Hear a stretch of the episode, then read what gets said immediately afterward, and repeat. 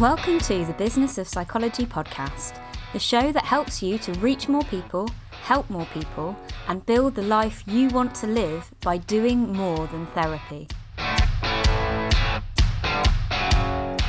Today I'm going to be talking to you about what social media platform works the best for psychologists and therapists, which, as you may have gathered if you've listened to this podcast before, is a bit of a trick question, um, but we'll talk about why that is in a minute.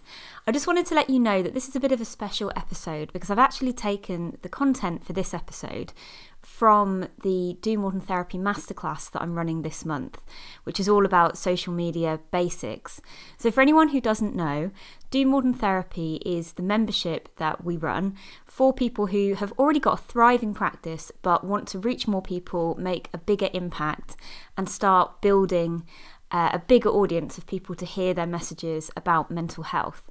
So if that is interesting to you, if you find this session really useful and it kind of chimes with where you're at at the moment, then do go over to psychology business school dot com and have a look at the Do Modern Therapy membership tab, uh, because this is exactly the kind of thing that we cover in there. And we've got, wow, I think about fifteen masterclasses now from experts teaching us about all of the um, social media platforms, everything that you need to know to start marketing to a wider audience and to get your messages heard.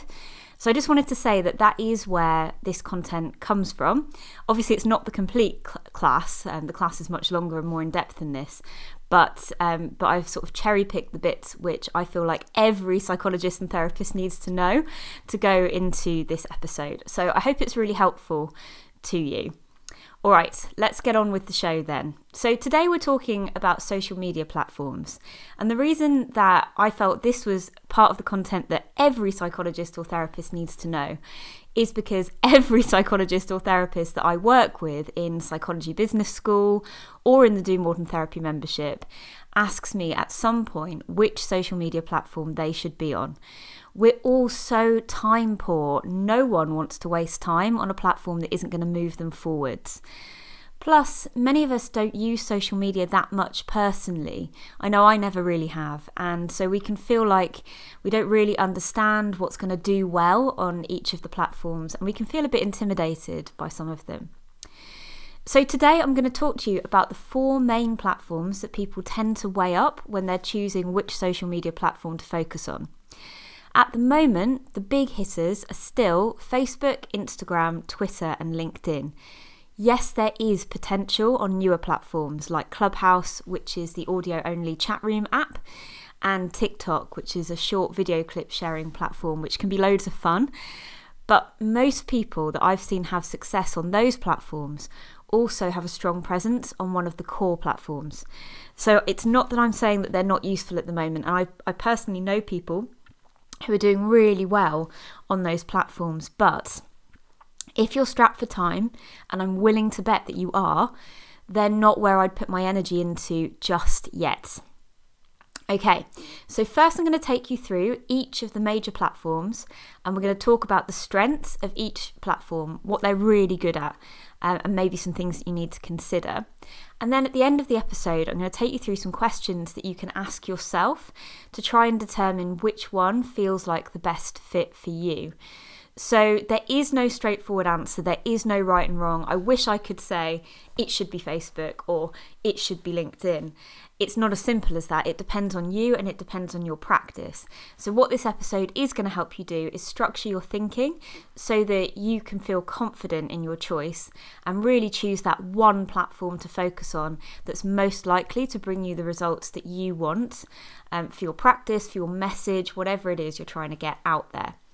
So that's going to be the format for today. I am going to create a little worksheet to go along with this so that you can um, tick things off as you go. Uh, but at the moment, that's not ready. um, so you might want to use a pen and paper to make some notes when we get to the questions bit at the end in particular. All right, so let's get on with it. So let's start with Facebook. Facebook for psychologists and therapists.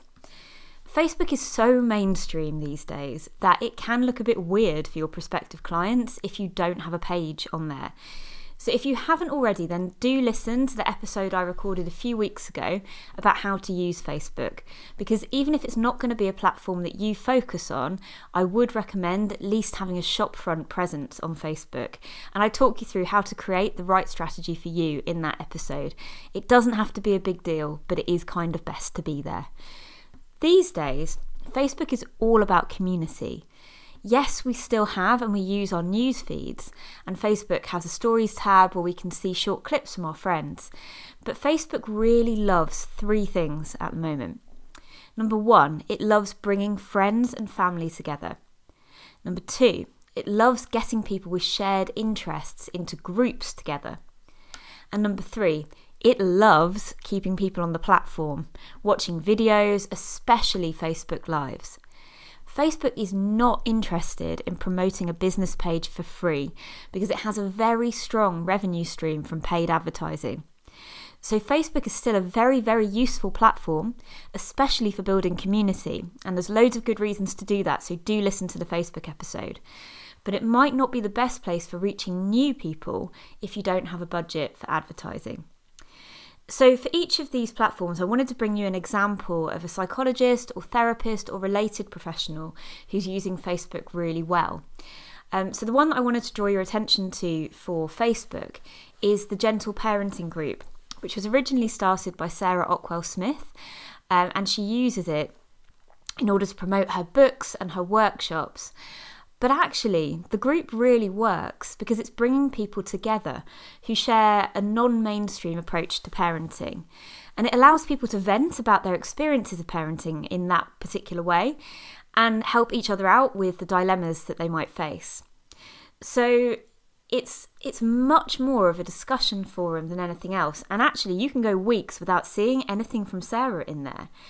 But if she wants to promote her books on there, she can just comment on posts that have hundreds of comments already and loads of engagement, and she'll most likely make sales as people are grateful for that space that she's created.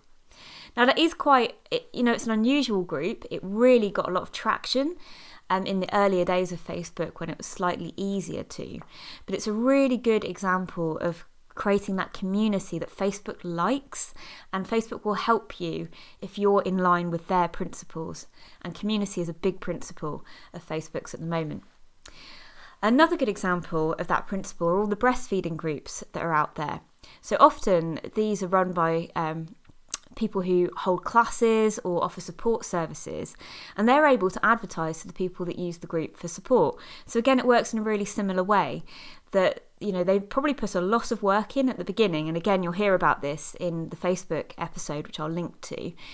Um, they probably put loads of work in the beginning to get people talking, but now people are talking. They're just dropping in their content, which advertises their services every now and again. And it's getting seen by lots of people because it's a busy and vibrant community group. So how do people find these groups then? Because I've already said that Facebook's not brilliant for finding new people. Well, generally these days, people find those groups through search on Facebook. So Facebook will, if your group is popular, Facebook will start to suggest it to people, which is awesome when that happens.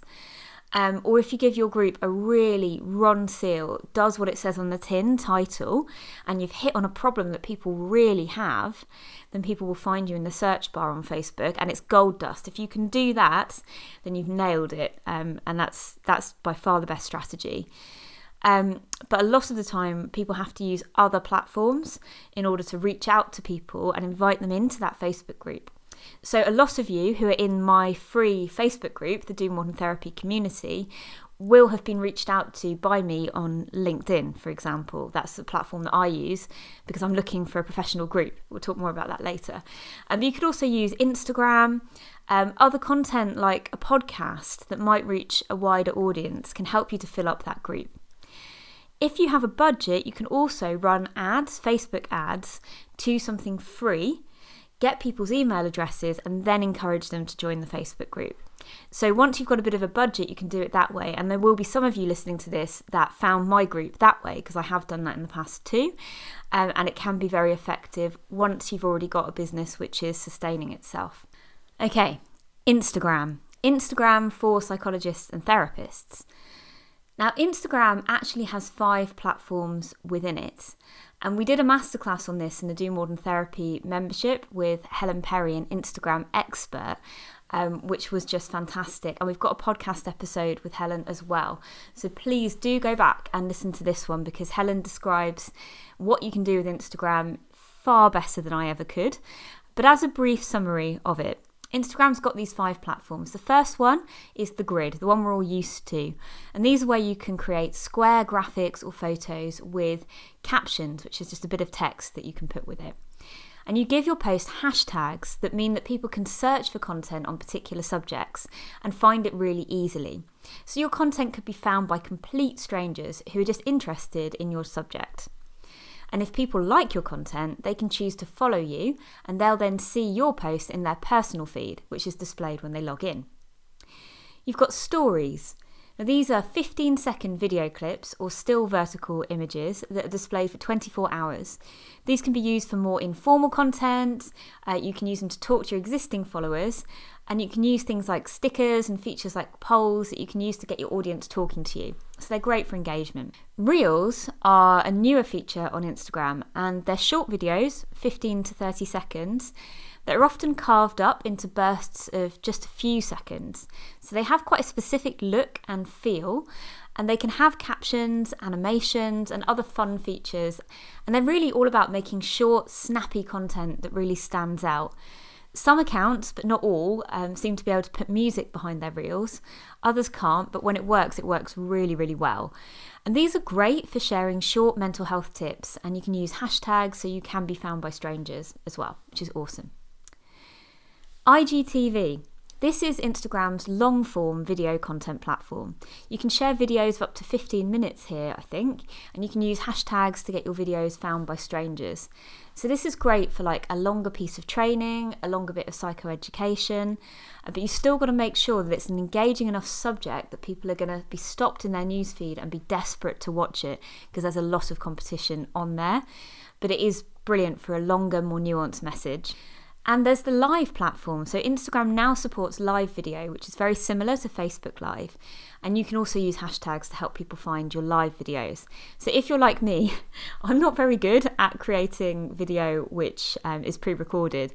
I just don't get the adrenaline rush, um, which I need to be energetic enough on video. I think I'm natu- naturally a bit of an introvert, a um, bit of a low-key person. But the adrenaline of being live makes me much, much better. um, so for me, it's always better to record a video live. So I like the fact that Instagram now has a live platform, because it means that probably I'll create better content that way. So like I said, if you want to know how to boss Instagram, listen to the episode I recorded recently with Helen Perry. She really knows how to do it the best. Um, but in the meantime, do go and check out. There's a psychologist that I follow on Instagram who I'm basically obsessed with. um, and if you haven't heard of her yet, you must go and check her out. Her name is Doctor Julie Smith. Um, I've linked to her profile in the show notes. I have done to all of the um, people that I'm referencing today. But I think she's just at Doctor Julie Smith. And her content, particularly her reels, really shows you what's possible on social media. I must stress, I'm pretty sure she has a lot of help to get her posts looking so polished. But the concept of sharing short, digestible bits of psychoeducation that solve immediate problems for people is just done really, really well. I think when you look at her content, you've got to think, you know, who is she trying to reach? And it's not me and it's not you. And that's why she gets it so right. She's not using um, long, lengthy explanations that we might want. She's using the kind of explanations you would want if your child was struggling. I think it's really interesting because she predominantly works with, with children um, and gives advice about, you know, parenting children. And her account is quite light and bright, and if you showed it to your child, they would quite enjoy it. But what she's really aware of is that it's the parents that pay, um, or encourage, even if it's free, psychological um, therapy or psychological intervention. So you have to get the parents on side. So I just think she is fantastic at speaking to that kind of panic we can feel as a parent when our child is struggling and we haven't got a clue what to do, and just giving, say, three really simple tips of how you can help your child to calm down when they're really stressed out. And she just puts it like that, so simply, um, so speaking in, in normal everyday language. I, I don't think there's a better example out there for somebody using social media to its best possible effect. So much value in her content. So do go and have a look if you want some Instagram inspiration. Okay, let's talk LinkedIn. So LinkedIn has a reputation for being boring, and it's really not. So LinkedIn was set up as a way for professionals to connect, to build and network and develop their careers. And to be honest, it still is that. It it just turns out that professional people are also fun and interesting, and so it's a fun and interesting place to be. So LinkedIn is such a great platform for connecting with professionals that are your ideal clients, or building authority within your profession, and just meeting interesting people who you might want to collaborate with or who might want to refer to you. So I love LinkedIn. On LinkedIn, you have a profile where you can show off your credentials. You can write posts that appear on the newsfeed of your connections. These can be pictures or videos or written posts. You can connect with other people by messaging them, and you can build a network that only has people you're interested in talking to in it, which is really cool. You can post longer articles and blogs, and you can build authority in that way. But there are loads of ways of using LinkedIn, and I'm not an expert, but even if you only use it for reaching out to the right people, it can be really, really powerful. And what I particularly love about LinkedIn and the way that I use it is that when you're looking for people to connect with, you can type into the search bar the professional title that you're looking for. So if you know, for example, that Um, like pa- Paula does, Doctor Paula uh, Redmond is one of the Do Modern Therapy members, and she knows that her specialism is about helping health professionals uh, look after themselves. So it'd be really easy for Paula to connect with loads of health professionals on LinkedIn, because she can type in job titles like G P or nurse or O T or psychologist even into LinkedIn and find those people. Um, build a network of those people, and then those might be the people who, if she chats to them a bit, they follow her and they see her posts. So it's it's really easy to get the right people to see your content on LinkedIn, and I, I don't think there are any other platforms where you can kind of pick out who you want to target in that way. Obviously, it's not such a, a big win if your um, ideal clients don't have a profession in common. However, there are still other benefits to using LinkedIn. I've talked in other episodes, especially in the Get Money Into Your Practice Fast episode, about the importance of your professional network and building that authority with other professionals in your area who might want to refer to you. And LinkedIn's a great place to do that, because you can also type a location into the search bar. So when I I move all the time, as you all know, um, because I'm a military spouse. Um, so every time I move, that's what I do. I, I search in LinkedIn for people in my local area with related professions to mine. And I just reach out and say, look, I'm here, I've arrived. It would be great to have a coffee. Wouldn't that be nice? Sometime. Um, and, and we kind of connect that way. So LinkedIn, you can use it in loads of different ways. And I just think it's got a powerful use for most of us. So to give you an example of a psychologist who is doing really well on LinkedIn, um, I'm going to use the example of uh, Doctor Alexandra Button. She's a clinical psychologist and an E M D R coach, and she helps people to get through the lengthy accreditation process uh, that comes with E M D R accreditation. So her profile is a great example of how you can use LinkedIn to build the professional side of your business when you're really clear on your messaging. So she hasn't kind of muddied the water and tried to get clients for her private practice at the same time. It's really focused on reaching out to other professionals who might want her E M D R coaching. And I think it's really effective. And I know uh, from talking to Alexandra that she gets a lot of work through LinkedIn. So definitely one to check out if you're looking for an example of how to really focus your LinkedIn profile. Okay, Twitter. Twitter is probably the platform I know the least about. I've just kind of gotten into it from a um, observer's point of view, and I've used it in very specific ways to connect with the media in the past. But it's not my favourite platform, because Twitter is a very fast-paced conversation platform. Uh, current affairs and topical debates tend to do really well on Twitter. Because it mainly favours short, written content, although you can post pictures on there as well and GIFs and things, but it does favour the kind of short, written content. It's a platform that's mainly used by people with reasonably high levels of education. It works well if you're comfortable with a bit of controversy. And this is why I've shied away from it, but I may, I'm exploring it and I may well get into it. Because with Twitter, there is so much going on. It's so fast-paced. You have to be saying something seriously interesting for me to pay any attention to it at all. So there are some accounts on there which I find fascinating. You know, there are accounts on there that expose corruption, um...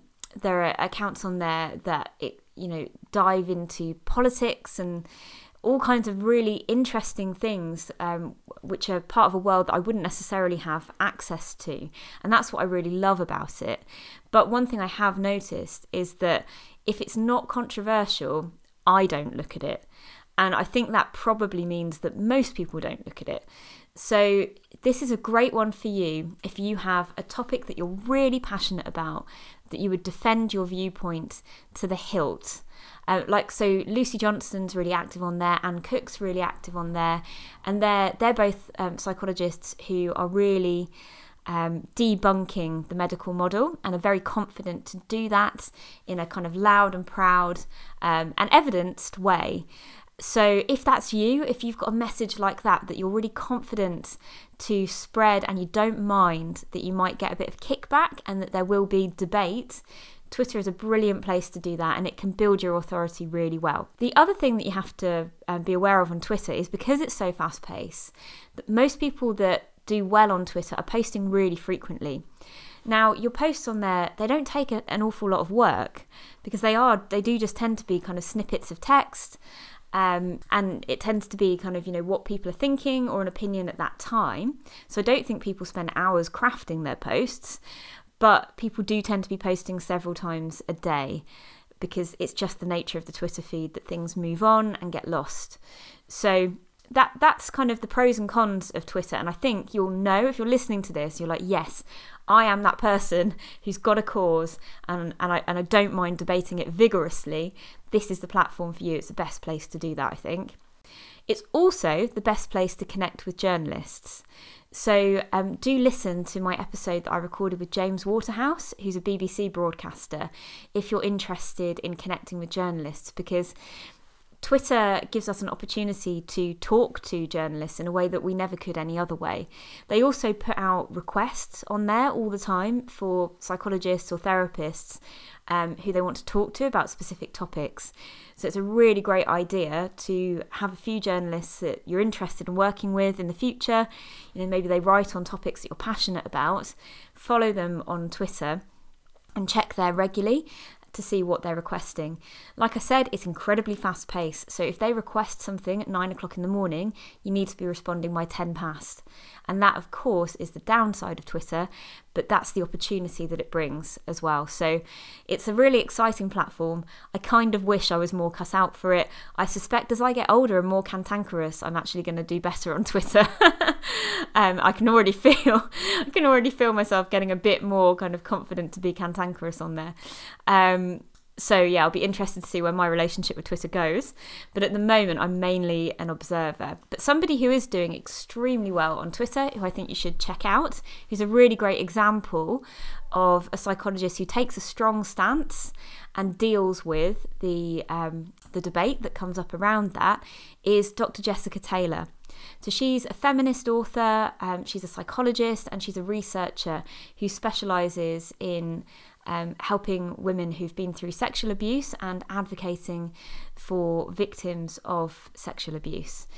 Um, so do check her out. I've put the link to her profile in the show notes, but she's Doctor Jess Taylor on Twitter. So that concludes our whistle stop tour of the four big platforms that you might want to decide between when you're deciding on a social media strategy to reach more people.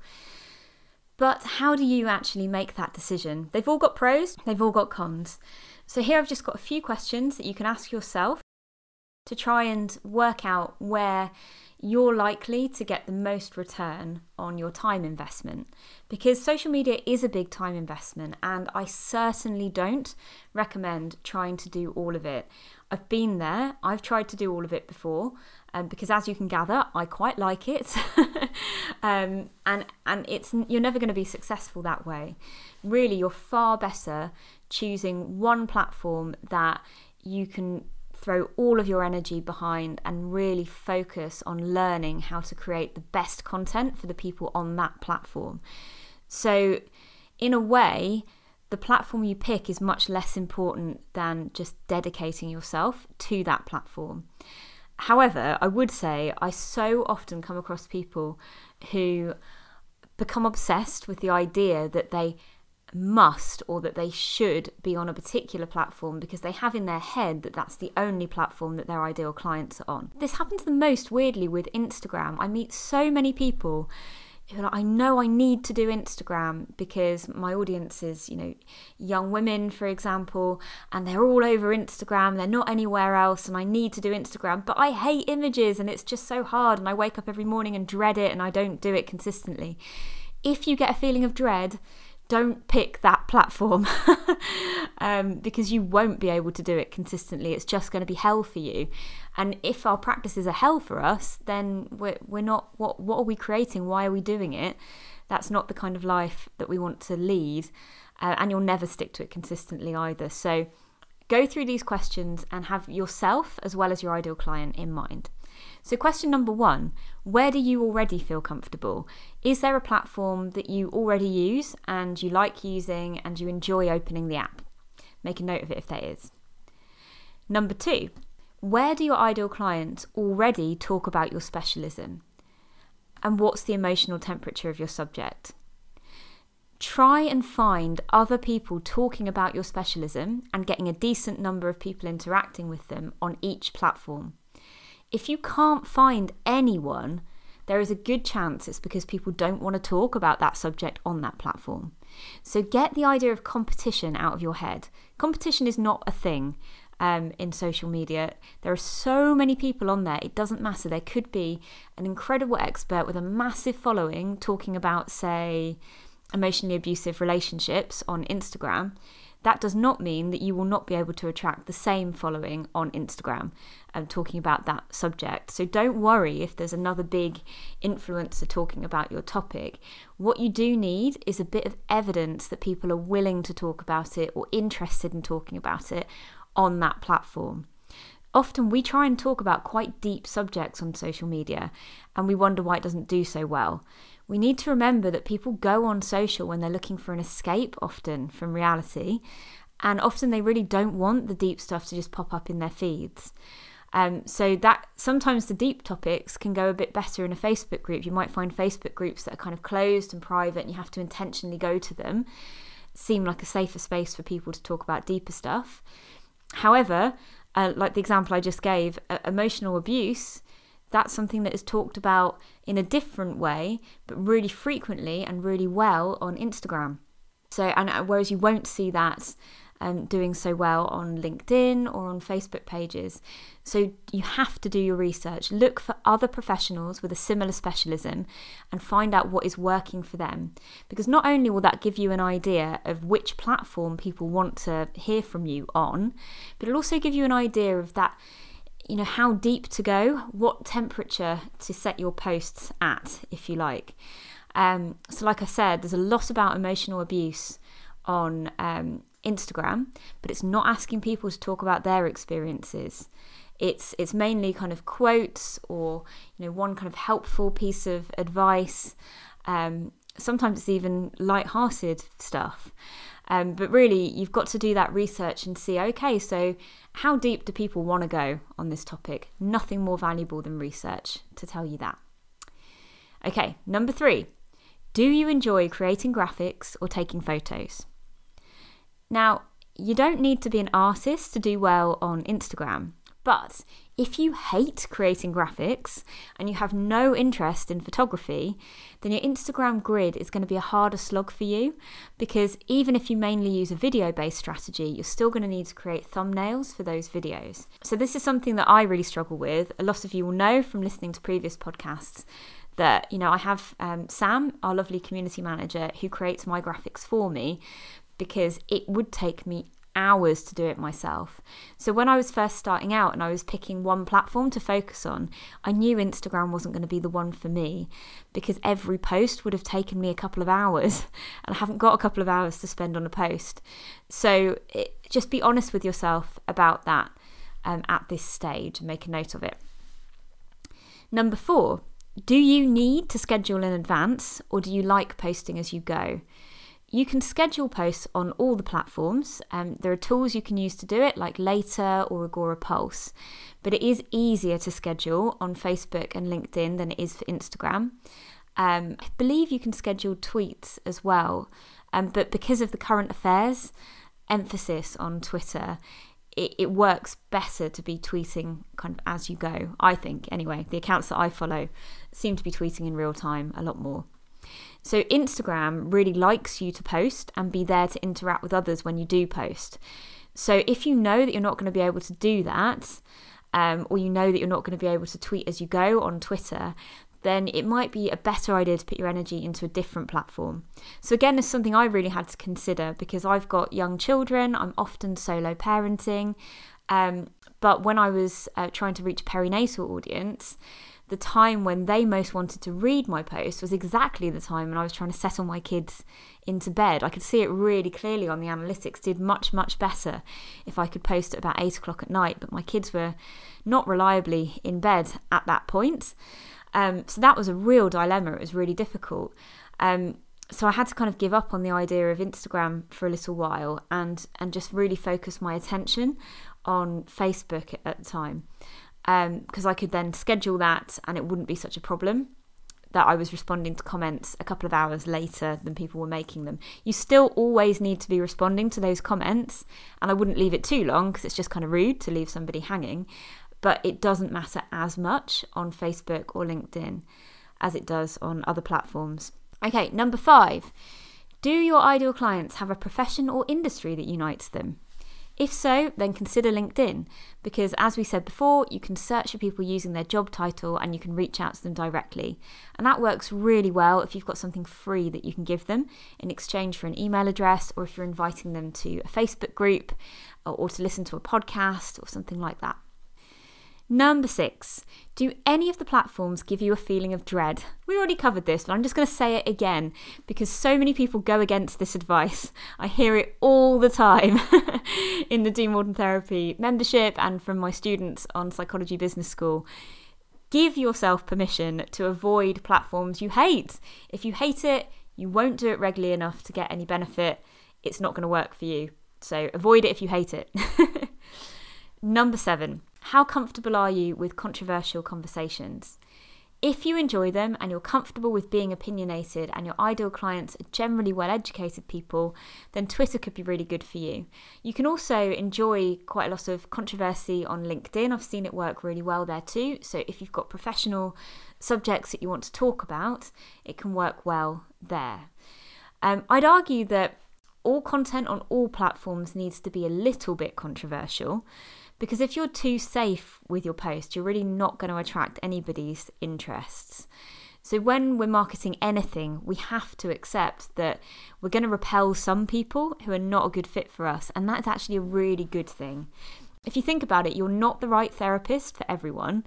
Even if you're world-beatingly awesome, we all have different approaches, we have different demeanours and characteristics that impact on how good a fit we are with different clients.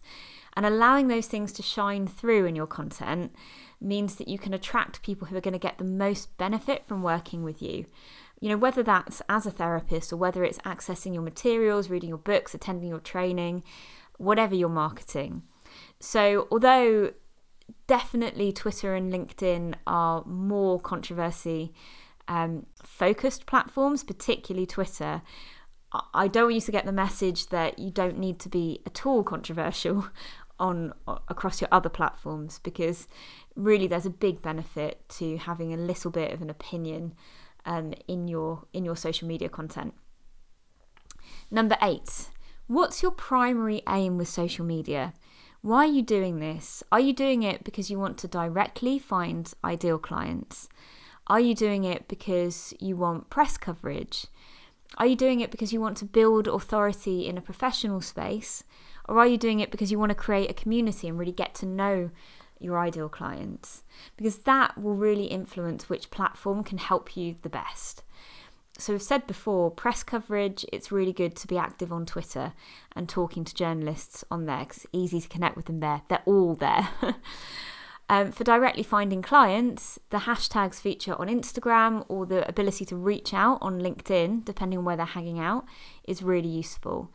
For building authority, LinkedIn is pretty good, especially if you're trying to do that in a professional space.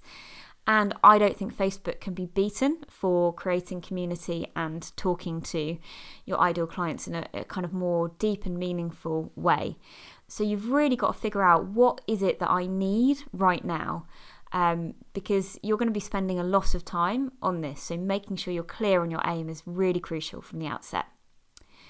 And then finally, number nine, do you have cornerstone content that you're linking to on another website, or are you planning to create long form video content within the social media platform yourself, itself, sorry.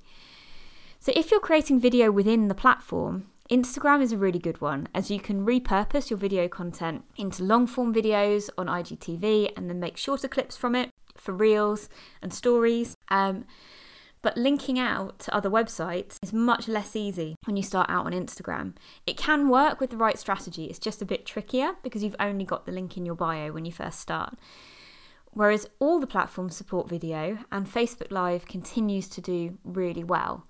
So you could consider using Instagram to find people and Facebook to build a community if you're using a video-based strategy. But it's just worth considering, you know, what, how easy you want it to be to link out to your blog or your podcast or, or other things, or whether you're working in line with the principles that both Instagram and Facebook have of trying to keep people on their platforms, because they're going to promote your content and help you a lot more if um, if you're keeping people on their platform for longer. They really like that. So video-based strategies can work really, really well on Facebook and Instagram. All right, so I hope that's given you a, a structure for thinking about which platform might be right for you. I'd say if you go through all of this and you're still really not sure, then try each one for a week and see which one feels good in your bones and which one brings a sense of dread. Because it's very rare for somebody to not get dread from one of the platforms, at least.